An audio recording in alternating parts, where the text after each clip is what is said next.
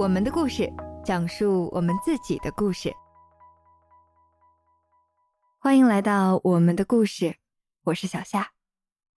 亲人的离世是一个我们都将经历，却又常常避免提及的话题。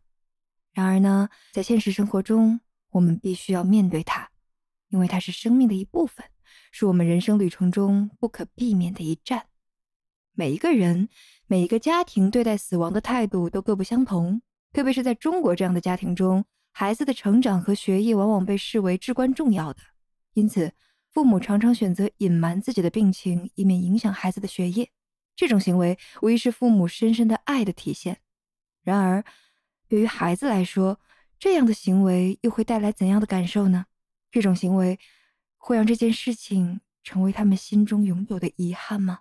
在今天的节目中，故事的主角是一位二十二岁的学生。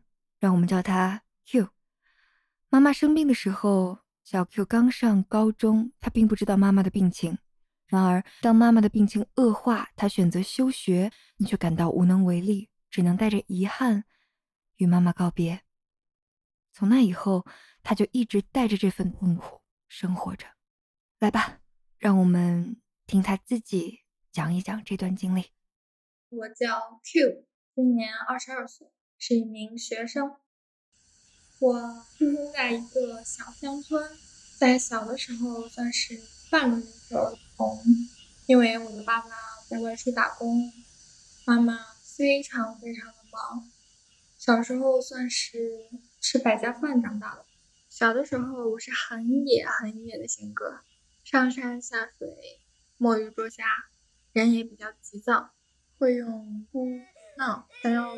获取别人的关注。初中的时候，爸爸回来了，妈妈也有更多的时间去关注我。那段时间对我的影响是非常大的。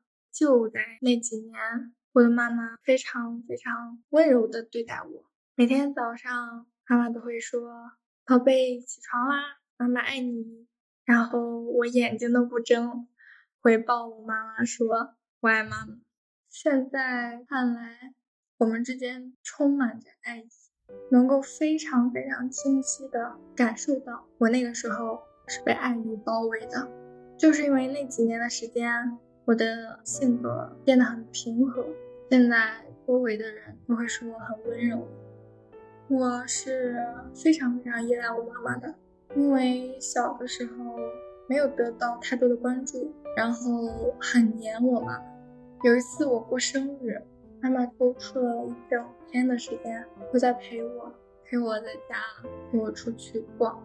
那个时候我跟她说，那是我过的最幸福的一个生日。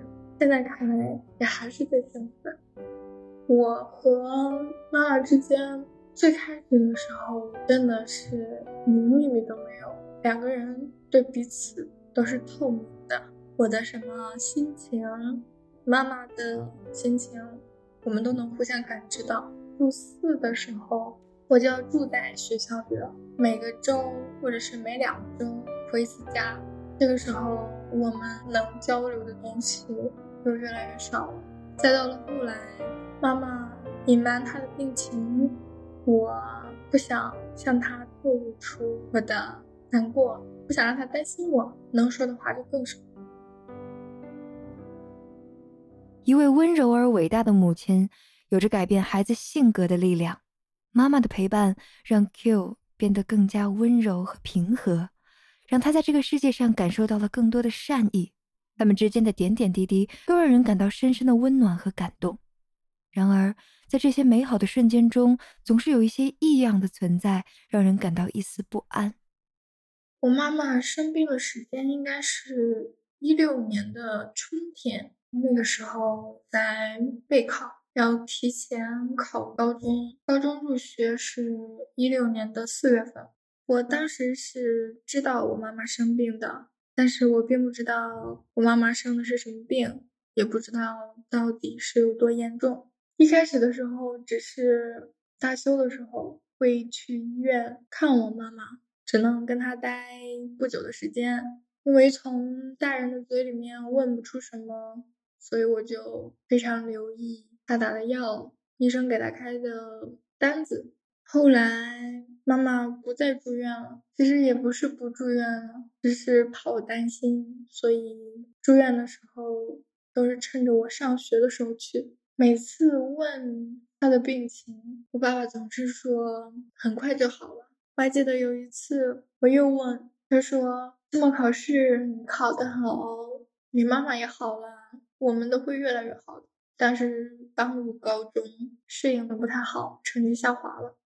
后来他回到家里，没有再住院，但是确实是会有很大的不同。我记得有一次高中，不是两个周回来一次休息，我妈妈说要跟我一起睡，但是一开始的时候没有适应好高中的生活，压力很大，也睡不好，于是我就拒绝了他。现在想起来确实挺后悔的，当时我拒绝了我妈妈，她也没有说什么，她就看着我，我还不理解为什么突然要跟我一起睡呢？为什么要这样看着？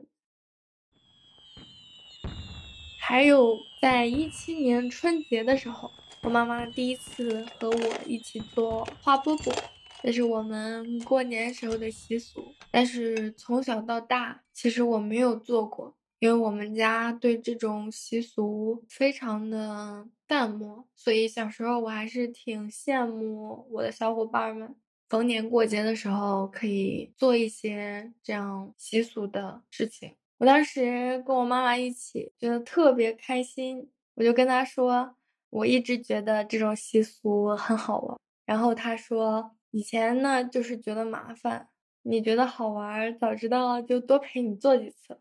然后我就说没事儿啊，那我们以后都一起做不就好了？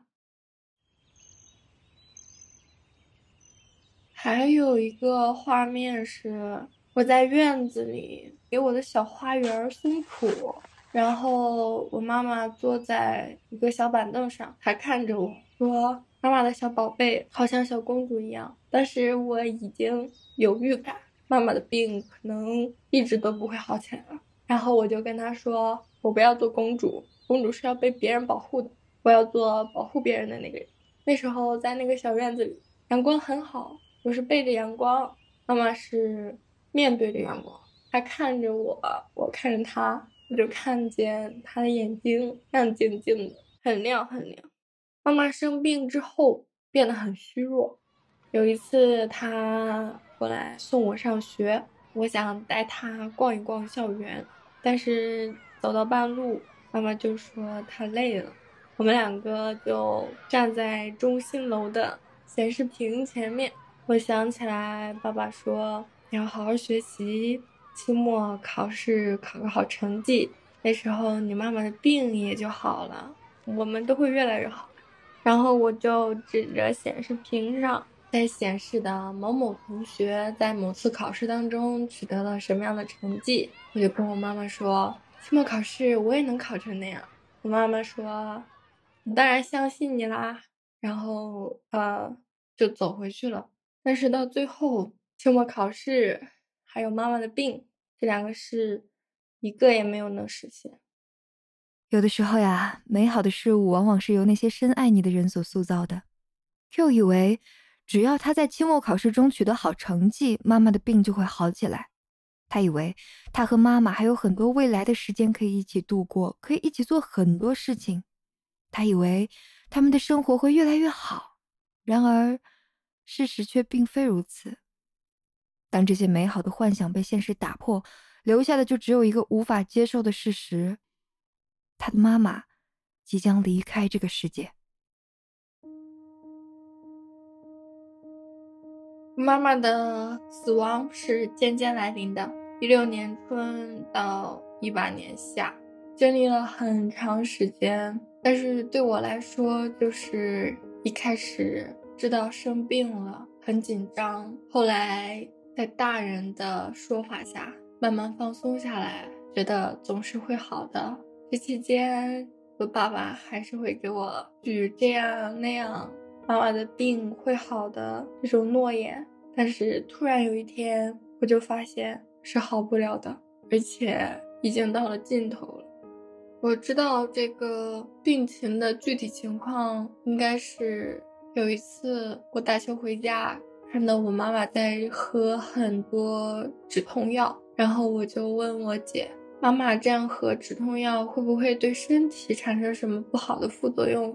然后我姐说：“妈妈现在已经顾不上这些了。”那个时候我就想起了我一次一次大修回来，看到妈妈胳膊上的滞留针，看到她偷偷去做手术，在肚子上留下的疤痕，想到很多次我在追问妈妈的病情的时候，大人们那些含糊其辞。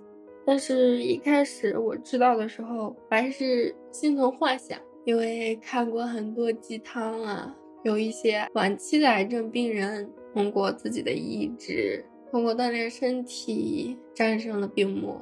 当时，拜托我一个同学，一个可以回家的同学，帮我找癌症晚期通过自己的意志战胜的一些例子，让他的妈妈帮忙打印。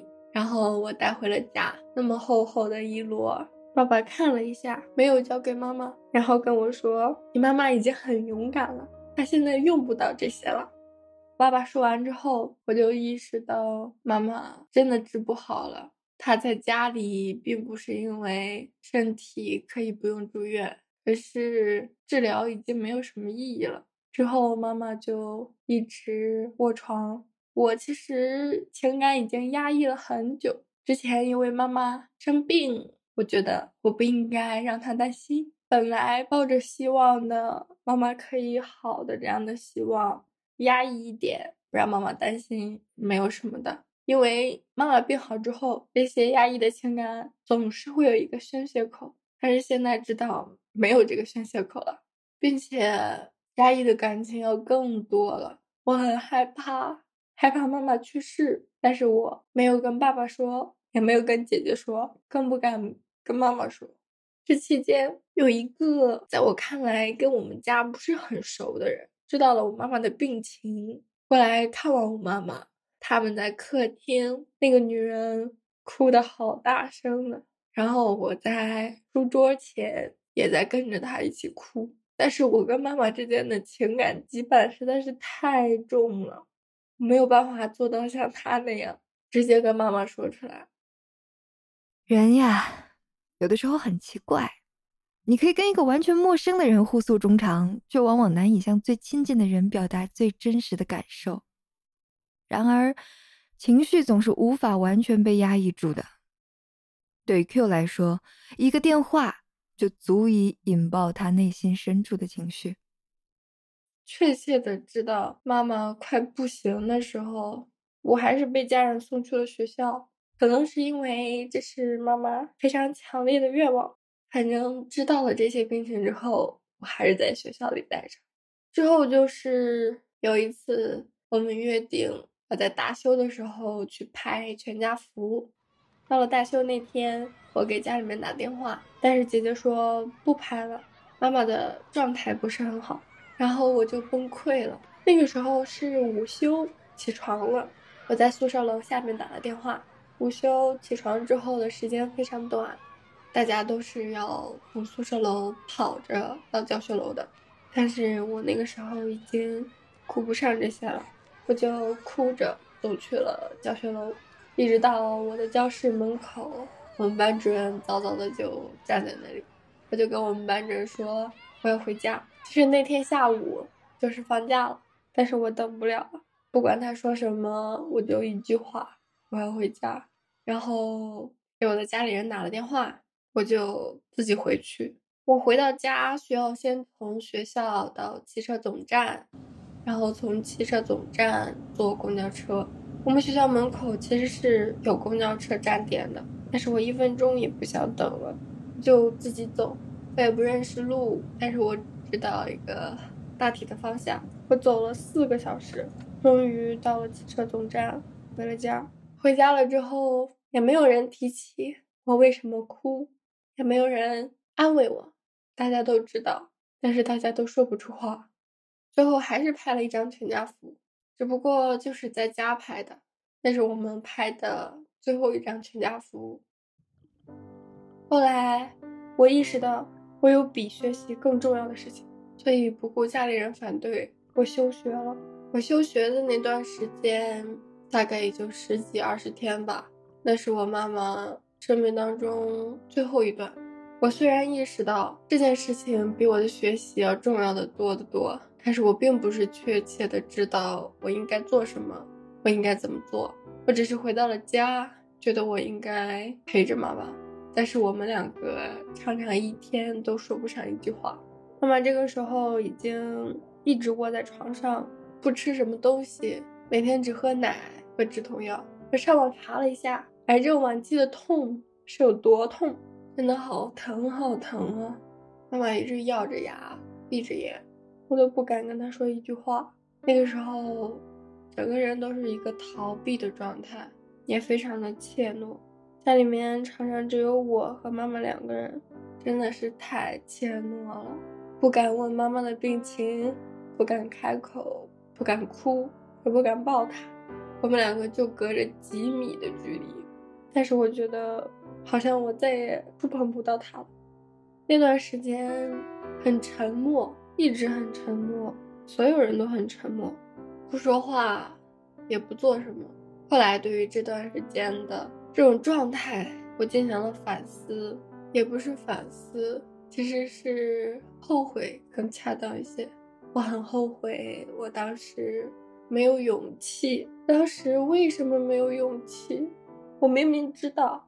那段时光可能就是我和妈妈相处的最后的时间了，但是我什么都不敢做。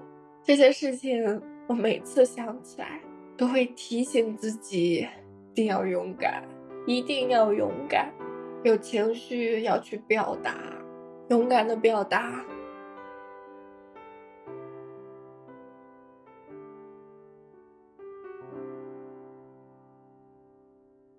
这可能就是我们生活中一些家庭的写照吧。妈妈默默的忍受着疼痛，而 Q 又不知道应该如何沟通，如何去安慰，只有沉默在空荡荡的房间中回荡着，任由时间悄然流逝。那个时候，Q 与妈妈的交流仅限于简单的几句话：“妈妈，该喝药了，多喝点奶。”那个时候，家里人坚持要我回去期末考试。回去期末考试之前，我。是那段时间唯一一次抱了一下我的妈妈，没有说话，怕哭出来。其实我考试的时候很害怕，害怕我考着考着我的妈妈就去世了。但是家里面的人不会告诉我，妈妈去世是我考完试之后的第二天凌晨两点，心跳听不到了，眼睛没有闭上，但是瞳孔已经涣散了。过来主持后事的人说。要让他把眼睛闭上，然后姐姐就说：“姐姐就抱着妈妈的头说，说他会照顾好我的。”然后妈妈闭上眼睛，我和姐姐一直在妈妈身边。太阳出来了，我还记得那个时候，妈妈种的荷花开了，开的很好，那个荷花的清香味儿从窗子里面透过来，妈妈躺在床上就可以看到荷花。那也是那盆荷花最后一次开花。那个时候坐在他旁边，把自己的脸放在他的手上，脑子里面一片空白。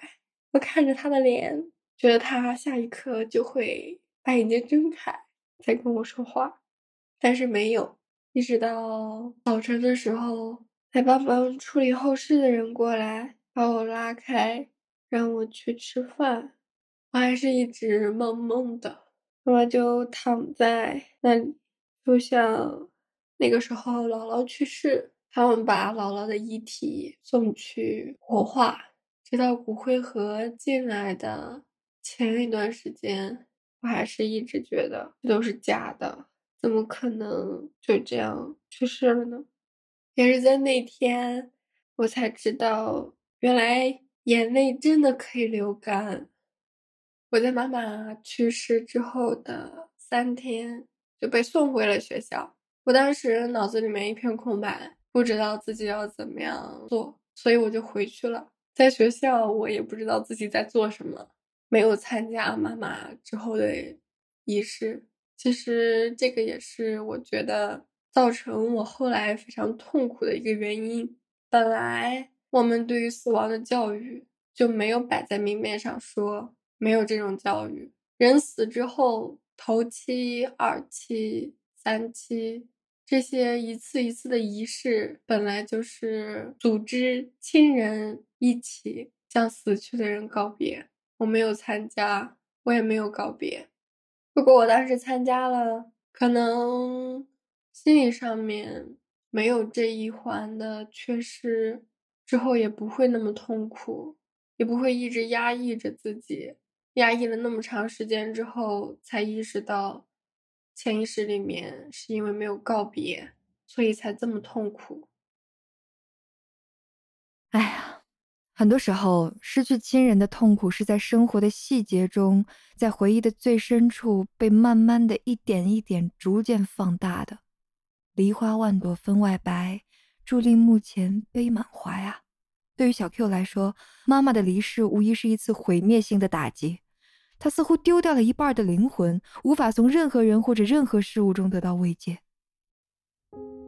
妈妈刚刚离开后的那段时间，整个人都是一片空白的，就像我之前说的那样，感觉自己的灵魂丢掉了一半。我们经常听俗语说“三魂七魄”还是“七魂八魄”的。当人的灵魂缺失一半的时候，你就是一个麻木的状态，对周围的感知下降，对自己的感知也下降，通常就是发呆，整个人不知道自己在做什么。我还生了一场重病，精神和肉体都很虚弱。那个时候，真的觉得这个世界上只有我一个人。我有一个闺蜜，她在我妈妈去世这期间。跟我聊天，他知道一些细节，但是也只有这些细节。我内心的情感是没有任何人可以说的。我当时也特别想，有没有这样一个人，知道我的这些经历之后，可以给我指出一条能够让我好好的处理这些事情，然后再继续好好的生活下去。我问过很多人，应该说我试探过很多人，我爸爸。我姐姐、我朋友，甚至我的班主任，但是从一开始我就知道，他们不会接受我对这件事情上的情感，他们也没办法给出我什么好的建议。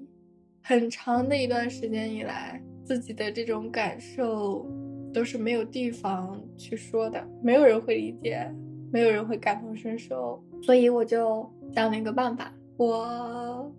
把自己的状态写在纸上，写我现在的状态是怎样的，然后分出一个提问的人，一步一步的追问我现在为什么会这样，我的情感到底是怎么样的，我的想法，我要做什么，我要怎么样才能从这个负面的状态当中出去？我写了很多，高中的时候几乎攒了一个本子。而且跟我的家人两个周才能见一次面。那个时候，姐姐也有自己的家庭，爸爸也在外面工作，两个周见面的时间也就一两个小时。所以那个时候，我的情感表达都是写在文字的。妈妈去世之后，我就选择性的忽视之前的记忆，成为了一个没有过去的人。因为过去的回忆里肯定有妈妈呀。有妈妈的回忆，想起来那就想起来了妈妈的去世，然后我就努力的让自己不要想，不要想，这个是有一定的效果的，但有时候真的会压不住。上着课，明明你还在专注老师的那个数学题，但是突然就想到了一件事情，是和妈妈相关的，然后你就只能低头不再去看黑板，不能让老师看见你在流泪，一直压到。在大学的时候，有一定的时间来思考自己想解决这些问题的办法。于是我看了一些书，关于心理学的，关于告别的，确实很有用。但是我也知道，这个时间还是需要很漫长的。真正的接受了妈妈去世这个事情，也是在很长时间之后，一九年冬天。那个时候，因为疫情，我一直住在家里，也是我自从上了高中以来，很多年都没有在家里待过很长的一段时间，家里面只有我一个人，然后我就常常会想起我妈妈。其实，在那之前，我的情绪都时好时坏。那段时间，整个人很抑郁，早上醒来，但是不想起床，一直躺在床上，什么也不干，没有做任何事情的动力，一直到晚上。但是有一天晚上，我之前梦到过我妈妈，但是在梦里，我总是不知道为什么，我总是看到她，我就想哭。然后就哭着醒起来，妈妈也不会跟我说话，我也不知道自己为什么哭。醒来之后才意识到，我哭是因为妈妈已经去世了。其实我高中的时候有些害怕梦到我妈妈，因为一梦到她，我就要哭半夜，第二天整个人都好像行尸走肉一样。跟姐姐聊过一次，姐姐说她觉得很幸运能够梦见妈妈。因为每梦见一次，她又可以再见到妈妈了。我当时听了觉得很有道理，但是我还是控制不住自己的情绪，看见她会觉得很幸福，也会觉得很悲伤。一九年冬天，已经是我上大学的第一年了。有一天晚上，我记得是三月八号，我梦见我妈妈，我在马路的一边，我的妈妈在马路的另一边，她朝我挥手，我明确的知道。她在跟我告别，然后冲过去抱了一下我妈妈，看着她走了。进来之后，我就意识到，我终于在潜意识里面接受妈妈已经离开的这样一个事实。这件事情可以说是我自己治疗心理创伤的一个里程碑。在那之后又好了很多，但还是有很长的路要走。直到现在，我可以说。好了很多很多很多，具体的表现为我不再因为想要遗忘悲伤而去忽视快乐。我忘记所有的一切的话，那我很多快乐的记忆也都丢失了。我现在想到之前和妈妈的回忆，很幸福的时候也会很开心。是呀，解铃还需系铃人，只有妈妈才能帮助 Q 走出那段痛苦的经历。事实上，尽管在妈妈生病的那段时间里，他并没有直接与 Q 进行深入的沟通，但他的心始终牵挂着 Q。在生命的最后阶段，妈妈给 Q 写下了两封信，希望他成为一个乐观、开朗、自信的人。从我妈妈生病之后，她对我就是有所保留，她怕自己说话。我们两个看起来好像还是跟之前一样，但是说的话其实是少了很多。我现在能够理解，如果是我先得知了我自己的病情，然后想要瞒着妈妈的话，也肯定是不愿意和他多说话的，因为怕自己说着说着就控制不了自己的情绪，就瞒不住了。所以从头到尾，我都没有从我妈妈的嘴里面听到过她的病情是什么样子的，都是我的爸爸。我的姐姐在替他回答。妈妈没有说，但是她给我留了几封信，我成年生日的时候的一封信，还有高考结束之后的一封信。在我成年生日的那封信里面，他说希望我成长为一个乐观、开朗、自信，希望我成长成为这样的人。但是，这个事情也是让我很反思的事情，因为在他还在的时候，我们两个都没有勇气去聊这些话题。他还可以把这些话都写在信里，但是我没有说出的话，就永远都说不出了，这是非常遗憾的事情。我觉得很委屈。高中的时候学过一句话，叫“慈父见背”。意思是父亲去世，这里的背呢是背弃的意思。那个时候我才理解到为什么是背弃，去世的是亲人，但是被抛弃的是你。十八岁的生日，那时候已经距离他去世很长时间了。然后收到这封信，我之前对十八岁有过很多期待，觉得我十八岁了，那我肯定有自己的想法，也有一定的能力，去让我的爸妈过上更好的生活。虽然说这个能力还要放一放，但是美好的未来可以预见的。但是那个时候十八岁，给了我这样一封信，就是让我觉得，原来我还是一个有妈妈操心的十八岁的人。第二封信是图案居多，因为据姐姐说，那个时候妈妈已经握笔握不太动了。我早就知道有第二封信。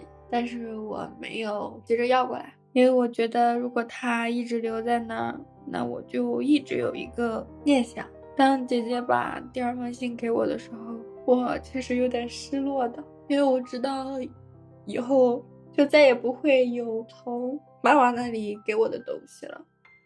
第二封信主要是关于妈妈祝我未来前途光明。快快乐乐，开开心心，是我当时对于我自己的未来一点想法都没有。我从来没有想过没有我妈妈的未来，甚至以后幻想的都是我上班了，养了一条狗，然后下班之后跟他一起去遛狗，在这个路上还像之前他接我放学的时候叽叽喳喳的说一些上班时候的琐事，然后我们两个再逛回家。现在这些东西都没有了。对未来一点想法都没有。看他的信的时候，确实也会想，我还是应该要好好生活，好好学习。但是那一阵儿过去之后，还是会陷入很麻木，不知要做什么，什么也不想做的状态。实际上，母亲的离世不仅让小 Q 痛苦不堪，对整个家庭来说也是一次巨大的打击。妈妈就像是维系家庭的纽带，而纽带断了。关系也就散了。一开始妈妈去世之后，我只是沉浸在对她去世的这样一个悲伤当中，并没有很明确的意识到对我们这个家庭到底有怎样的影响。后来我发现，之前我认为是很幸福的家庭，好像并不是这样。爸爸和姐姐的关系很不好，妈妈是他们两个之间的重要纽带。妈妈去世之后，他们两个在很长一段时间都是敌视的状态。姐姐有自己的家，爸爸出去工作，我去上学，只有在每次大休的时候会在那个家过一晚上。姐姐和爸爸轮流过来陪我一个小时，之后就是我自己一个人。那些大休自己一个人的时间，让我意识到没有妈妈了就没有家了。以前妈妈就好像一把伞，在这个伞下面，我看到的都是过滤之后的世界。我们的家庭很幸福和睦，大家可以非常自然的表达爱。现在没有伞了，就发现隐藏的矛盾有很多。这个家庭不允许顶嘴，不允许有别的意见产生，不允许失败。还有一些感受就是在妈妈去世之前，我其实是一个。很有活力的人，热情很开朗，但是在妈妈去世之后，让我觉得这些都没有意思。我热情能怎样？不热情能怎样呢？之前我有这种热情的动力，是因为我在妈妈这里得到足够的温暖、足够的爱。我对待别人的时候，自然而然的就散发出来了。但现在没有了。你想对别人热情，就只能自己发电，自己发热。但是这个时候，我已经没有什么光和热。妈妈去世，改变了我对我的家庭，甚至对与人交往、对各种感情的看法。我会想，就连这种母女之间的关系，最终有一天都会消失。那还有什么感情是可以信任的呢？我会想，如果不把我生出来就好了，那我就不会有这样的痛苦。为了避免这样的痛苦，我可以不要之前所有的欢乐。当然，这是非常消极的想法。后来我看了一些书，发现其实有很多人都已经想到了这些事情，想到人生就像一趟列车，一直在车上的只有一个人，就是你自己。到了不同的站点，有人上车，有人下车。如果到终点站的时候还有人陪伴，那就是一件很幸运的事情。但是大多数情况下，大多数的人都是在中途下的车。知道了这个道理，我也知道了他们是怎么样处理这种情况的。列车到站了，有人要下车，那就一定要好好的说道别。我之前我看到了一句话，在我的学生时代，它会在我每一个课本的扉页上，是《少年派的奇幻漂流》当中的一句话：“All of life is about letting go, but what hurts the most is not taking a moment to say goodbye。”意思就是，生命就是离别，但是最痛苦的是，你都没有时间去说一句再见。所以从这些当中，我就可以找到方法啦，那就是好好的道别。从我学到的一点浅薄的心理学知识上来讲，这就是形成完整的情感闭环。形成这个完整的情感过程之后，这件事情才不会一直让你痛苦，你才有继续生活变好的可能性。当你从悲伤中挣脱出来。你会发现，生活依然充满了希望。在 Q 的记忆中，妈妈总是那么温柔，那么细腻，她就像一道阳光，能够给人带来温暖和希望。现在，Q 也正在努力成为妈妈所期望的那个乐观、开朗、自信的人。在我的记忆里面，妈妈是很温柔、很细腻的人。她对我说话总是轻言细语的，当然除了我调皮闯祸的时候。她对我的容忍度也是很高的。我曾经把家里面好几台钟表拆坏掉，就为了取里面的磁铁。他知道了也没有说什么。他喜欢画画，喜欢写字，还写过几首小诗，还喜欢唱歌。在我的印象里面，他会给我展示很积极的一面，每天保持着对生活的热情。我回家之后会吃到。他在干活的时候发现的一些好吃的，也会知道一些新奇的小玩意儿。但是他也很敏感细腻，我不止一次看到他在发呆，他在思考。那个时候，他前面是火光，周围没有开灯，火光映在他的脸上。然后我突然出现，他没有发现，我就觉得我和他的距离很远。每当这个时候，我就冲过去让他抱着我，我们两个一起看火燃烧。我其实知道一点，他为什么会不开心，为什么会这么忧郁，因为我爸爸。但是我也知道这是他们的事情，我没有办法，没有办法做任何事情，因为他们也不想做任何事情。总之，妈妈是总是能给我带来积极阳光的一面的人。我想说，妈妈，你看我现在多厉害呀！我能够把自己的思想整理成这样，能够每天面对生活是这样的态度，很厉害吧？但是我不知道你看到现在的我是不是和你想象的一样呢？如果不一样的话，也请你原谅我吧。做到这样，我已经很努力了，妈妈，我很爱很爱你。如果真的有下辈子，我可以再忍受一次和你离别的痛苦，但是我还想和你拥有很多美好的回忆。对于死亡和告别，死亡这个东西，如果不落在你最亲近的人身上，你是永远感知不到它的可怕的。在最亲近的人去世之后。你并不会一开始就感觉到非常悲伤，一开始你会感觉到麻木、脑子空白。后来，在你生活的点点滴滴当中，本应该有那个亲人的存在的生活，现在没有了。在一件一件小事当中，你感受到，真的他走了，而且不会再回来了。那个时候返回来的悲伤才是非常剧烈的。既然死亡都会带来悲伤，那要不要告别呢？肯定是要告别的。如果你的亲人还在，告别能让你的亲人感受到安慰。虽然这个过程你们要忍受着很大的痛苦，但是他最后的结局是好的。如果亲人去世了，你也肯定要告别，这对你自己的心理健康，对活着人未来的生活都有非常重大的意义。因为我自己的经历，我一直在想，之前的长辈为什么可以这样平淡的去经历死亡呢？是因为他们太麻木了吗？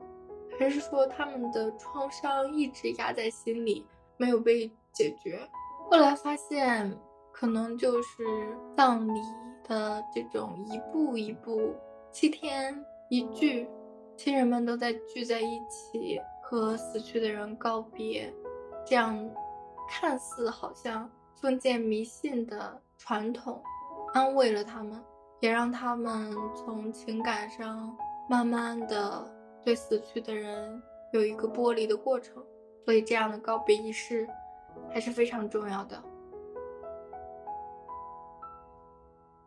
如果你像我一样没有办法，或者是因为种种原因没有参加这样传统的告别仪式，那你要在心里从自己的心理上完成这样的告别。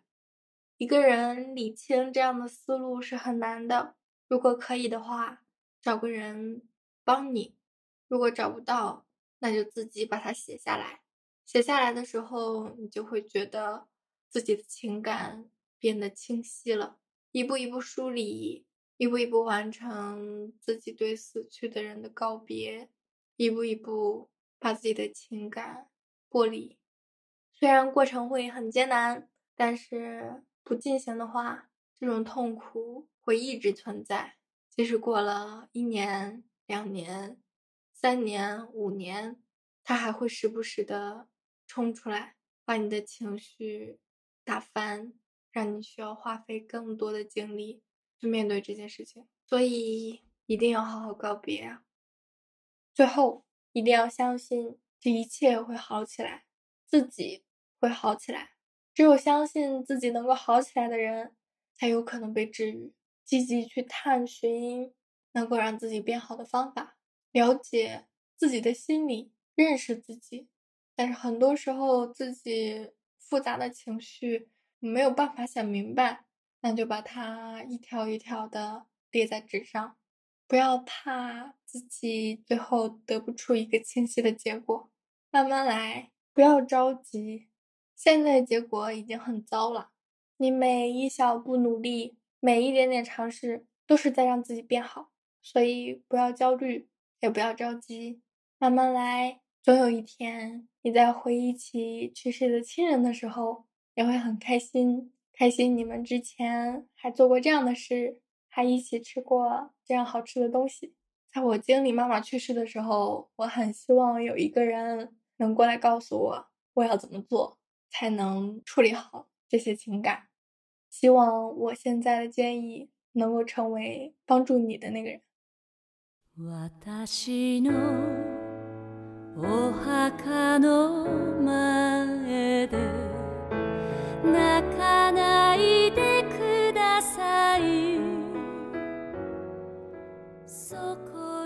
清酒一杯，盛满了对亲人的思念；菊花一朵，包裹着对逝者的挂念。泪水千行，寄托着对往昔的回想。逝者如斯乎？我们知道，冥冥之中，离去的家人一定依然在注视着我们，期待着我们，祝福着我们。感谢您收听我们的节目，我们的故事。我是主播小夏。如果您对这个感人的故事有一些想法或者思考，欢迎在评论区里留言。好了，本期节目就到这里，期待与您在下期节目中再次相聚。